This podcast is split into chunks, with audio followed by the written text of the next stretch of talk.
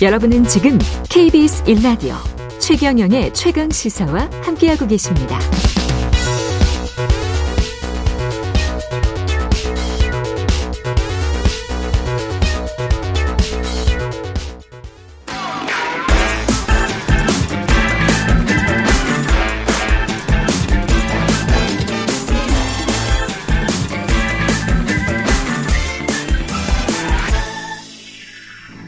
네, 한 번 더 뉴스 오늘은 경향신문 박순봉 기자와 함께 하겠습니다. 안녕하십니까? 네, 안녕하세요.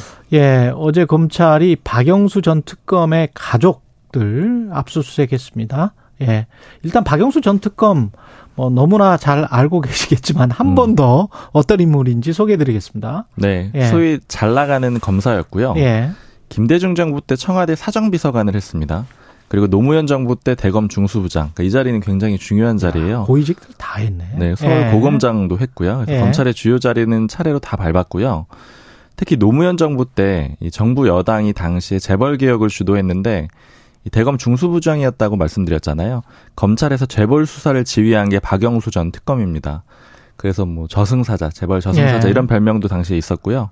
진보 정부에서 특히 노무현 정부에서 잘 나갔었기 때문에 진보 성향으로 분류가 되기도 합니다. 그리고 최근 이력이 중요한데 우리가 박전 특검을 특검이라고 부르잖아요. 예. 바로 2016년에 박근혜 정부 국정농단 수사 그, 그 특검이었습니다. 그때 특검이었죠? 네. 예. 그리고 또 살펴볼 만한 게 당시에 수사팀장이 윤석열 대통령이었거든요. 그랬죠. 박영수 전 특검이 임명을 한 겁니다. 음. 윤 대통령이 연수원 23기고 박 전 특검이 연수원 10기니까 한 어휴. 13기수 정도 선배입니다. 13기수. 하지만 나이 차이는 별로 나지 않을 것 같기는 그렇죠. 하네요. 그렇죠. 예. 네. 기수로는 한참 선배고 가짜 수산업자 사건 때부터 지금 논란이 됐습니다. 박영수 전 특검은. 그죠? 네. 네. 그 전까지는 뭐 정치적 성향에 대한 뭐 그런 논란이랄까 음. 이런 건 있었지만 크게 오명이라고 할 만한 건 없었는데 음, 부정부패 관련해서는 없었어요. 네. 예. 근데 이 가짜 수산업자 사건에 휘말리면서 문제가 됐고요. 2021년에는 특검 그때 수사가 마무리가 안 됐었는데 특검 자리에서도 스스로 물러나게 됩니다. 음. 이 사건이 뭐냐면은 자신을 수산업자라고 거짓말을 한 김모 씨가 예. 오징어 사업한다라고 하면서 투자 받아가지고 사기를 쳤는데 그 액수가 100억 원, 110억 원이 넘었거든요. 그리고 그 중에 이제 좀 인상적이었던 거는 김무성 전 대표의 친형도 포함이 돼 있습니다. 사기 피해자에 네, 뭐 최대 네. 피해자예요. 86억 원 이상을 피해를 입었어요. 그리고 김 씨는 재작년 4월에 116억 원 이 사기친 혐의로 구속 수감돼 있는 그런 상태고요. 그런데 이제 이렇게 사기를 치는 과정에서 이 김 씨가 원래 좀 정치권에 나가고 싶어 했다 그래요. 그 국회의원도 하고 싶고. 네. 예. 그래서 이제 뭐 이런 사기 과정도 있고 그다음에 그런 꿈도 있다 보니까 정관계하고 또 언론계 전방위로 로비를 합니다. 어. 이런 내용도 많이 알려졌었죠. 예. 그 중에 한 명이 바로 박영수 전 특검이고요. 김 씨가 슈퍼카가 많이 있는 렌터카 업체를 운영을 했거든요. 예. 거기서 이제 포르쉐 차량을 박 전 특검이 열흘간 빌려서 탔고요. 그 비용이 250만 원으로 추계가 되고 그다음에 이제 수산업자라고 거짓말했다 그랬잖아요. 예. 그러니까 대게 같은 거, 과메기 같은 거 선물 많이 보냈거든요. 아. 되게 품질이 좋았다 그러는데 예. 이거를 이제 세 차례 받았는데 이게 86억 원, 86만 원 상당이라고 합니다. 86만 원. 한 세트에? 아니요, 세 개 합쳐가지고. 세 개 합쳐가지고. 그러니까 네. 다 더하면은 336만 원에 이제 접대를 받았다 이런 혐의가 있는 거고요. 예. 그리고 당시에 이 김 씨가 로비하는 방식 얘기를 들었었던 게 좀 생각이 나는데 음. 일단 이제 슈퍼카 업체 운영했다 그러잖아요. 예. 그래서 이제 그 포항 쪽에 이제 주거지 그 주요 지역이었는데 예. 지방에 오게 되면은 역 근처에 슈퍼카를 대기시켜 놓는데 아. 거기다가 이제 뭐 고급 커피, 그러니까 고급 브랜드 커피 같은 거 다 꽂아 놓고 이렇게 아. 딱탈 수 있도록 딱 해놨다 그래요. 뭐 이런 식으로 다 이제 접대를 해왔다 이런 어, 얘기를 들렸고 접대 신이었군요. 접대 왕. 접대를 좀 잘했던 예. 거죠. 예. 이제 다시 박전 특검 얘기로 돌아오면 은 음. 250만 원, 그러니까 시승비 250만 원이 문제가 된 건데 박 전 특검 쪽에선 요거 봉투에 넣어가지고 안 받겠다고 하는 거 굳이 굳이 돌려줬다 이렇게 해명을 했는데 그리고 실제로 검찰 진술에서도 김 씨도 그렇게 처음에는 진술을 했거든요. 예. 근데 그 이후에 그거 아니었다 이렇게 좀 진술을 바꾸기도 했습니다. 받았다? 네, 예. 아니, 안 받았다라는 안 거죠. 받았다? 그러니까 박 전 특검 쪽에서는 후배 변호사 시켜가지고 돈 전달했다 그랬는데 음. 이게 그쪽에서 압박을 해가지고 그러니까 자기 다 그 돈 같은 거 공탁시킨다라고 해가지고 어쩔 수 없이 그렇게 써줬다라고 이 진술을 바꾸기도 했고요. 지난 7일에 재판이 있었는데 일단은 박 전 특검은 공소 사실을 부인하고 있는 그런 상태입니다. 그 다음에 이제 박 전 특검이 가장 중요한 게 50억 클럽 아니에요? 맞습니다. 예. 이 50억 클럽이라는 게 대장동 일당 그러니까 이제 화천대유가 그 로비를 했다라고 하는 그 클럽의 이름이잖아요. 음. 50억 그러니까 원을 약속받았다라고 해서 50억 클럽인데 특히 이제 정영학 회계사 녹취록이 있잖아요. 거기서 예. 박전 특검 포함해서 6명의 명단이 나옵니다. 그러니까 그 중에 음. 한 명으로 포함이 돼 있는 거고요. 검찰이 보고 있는 박 전 특검의 혐의는 이겁니다.